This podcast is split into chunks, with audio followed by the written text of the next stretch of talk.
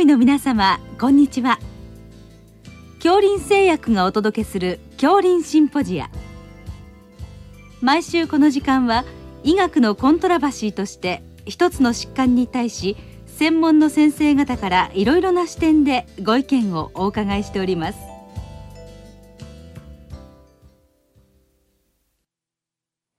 シリーズ新型コロナウイルス感染症の最新情報と感染症対策の重要課題。第1部新型コロナウイルス感染症の最新情報の10回目。COVID-19 の海外感染対策と題して国立感染症研究所感染症危機管理研究センターセンター長斉藤智也さんにお話しいただきます。聞き手は国立国際医療研究センター病院名誉院長大西晋さんです。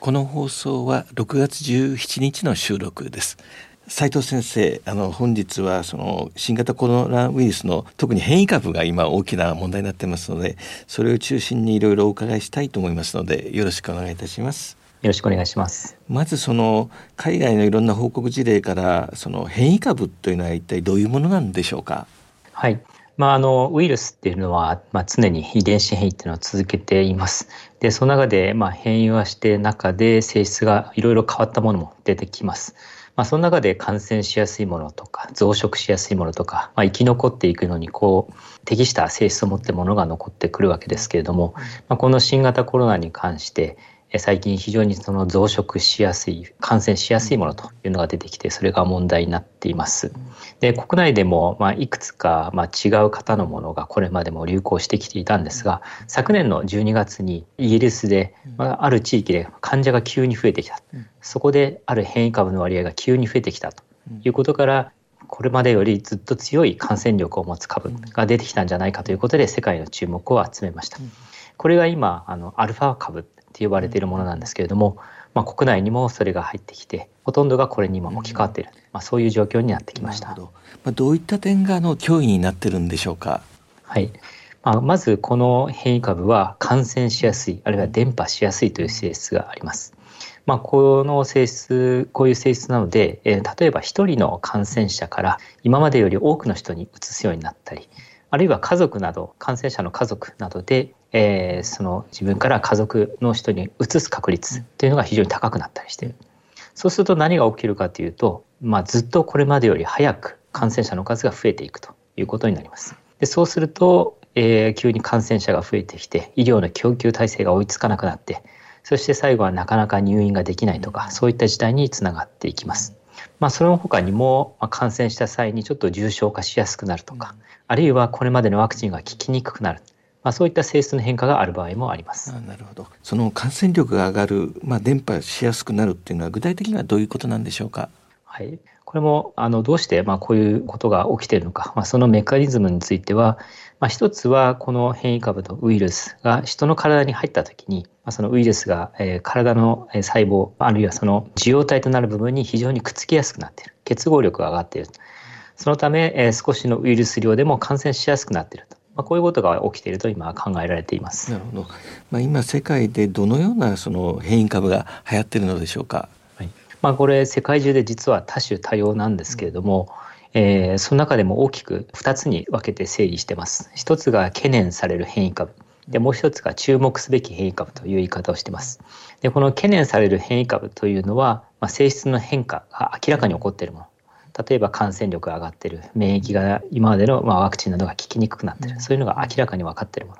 で注目すべき変異株というのはまだ性質の変化が起きてるかはっきりしてないけどもそういう可能性があると、まあ、注意して見ておくべきものということで名付けられています。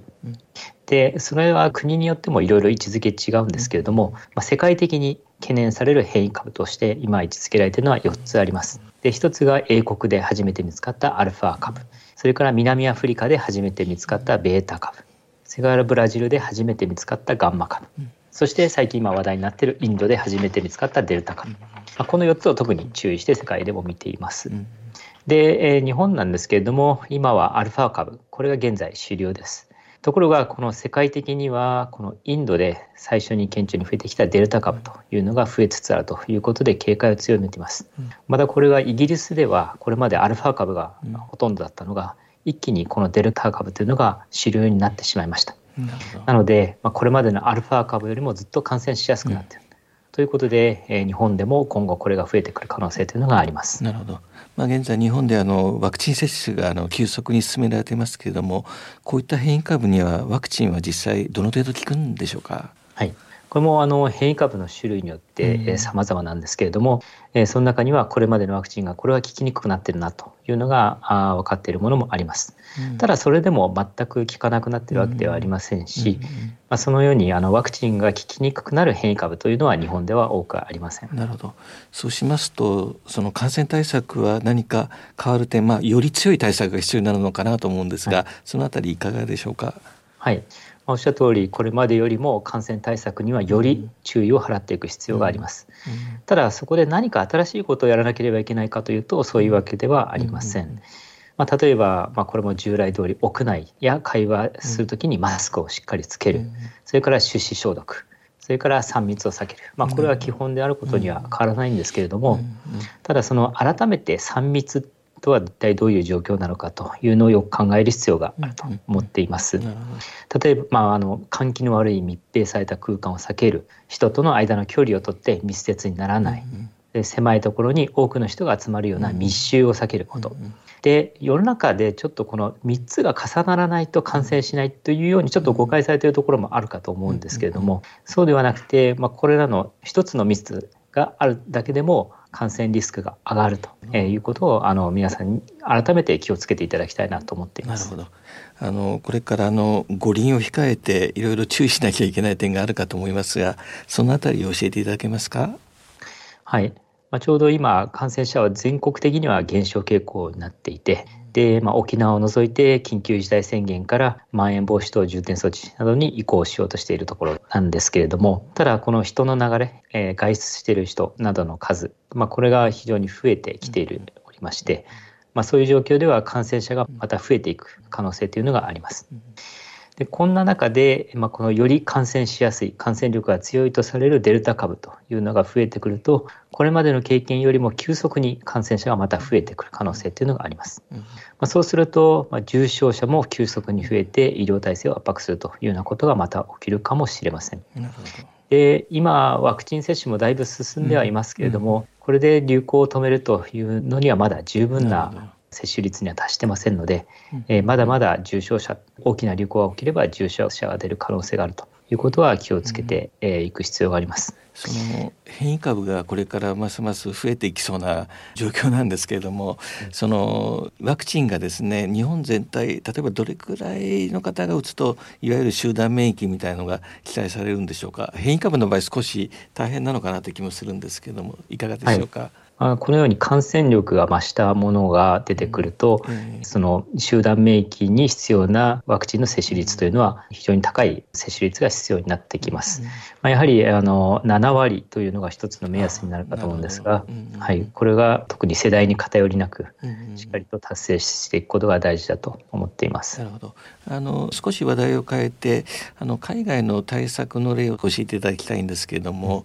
まあよくあの台湾とかニュージーランドとかスウェーデンだとかいくつかそのモデルが よくあの話題に乗りますけれどもあの海外の対策例の特徴みたいなのをちょっと教えていただけますでしょうか？はい。まあ、あの本当に日本はまあ非常に割と特殊な対策に入るかもしれませんが、まあ、かなりそのいわゆる強い対策というか非常に呼びかけとしては強く呼びかけてはいますけれども、はい、あのどちらかというと人々の行動変容というのにまあ依拠しているところが多いかなというふうに思います。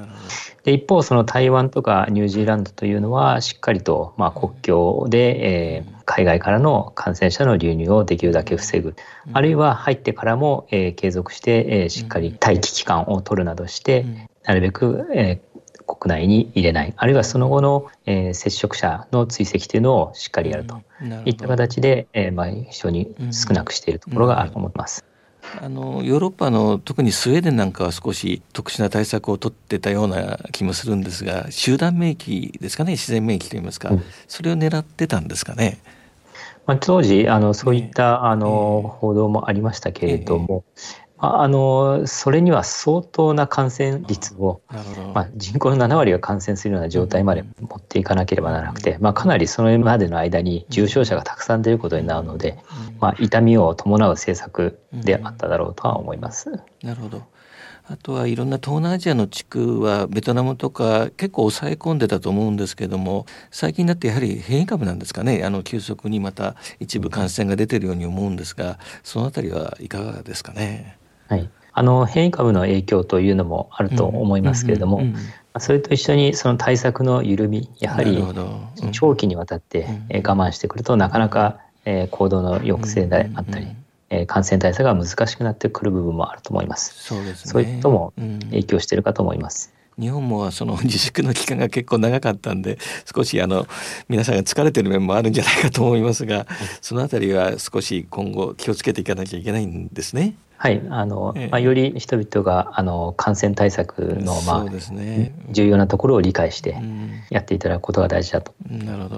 ます。今後のその日本の対策で特にどういう点が重要ですかね、ままあ、ワクチンをとにかくスピードアップしてどんどん接種するとか何かポイントみたいのはどのあたりにあるとお考えですか？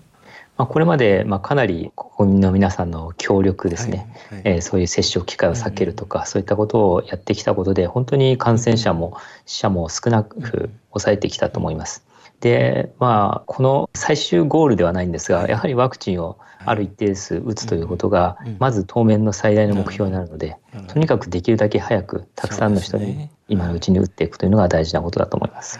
斉藤先生本日はどうもありがとうございました。ありがとうございましたシリーズ新型コロナウイルス感染症の最新情報と感染症対策の重要課題第1部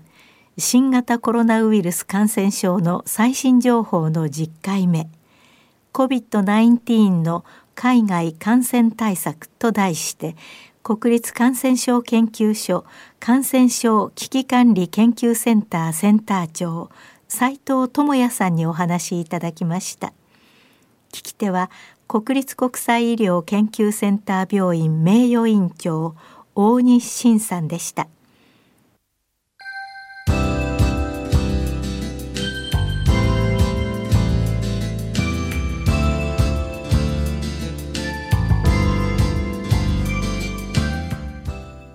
それでは恐林製薬がお送りしました恐林シンポジア。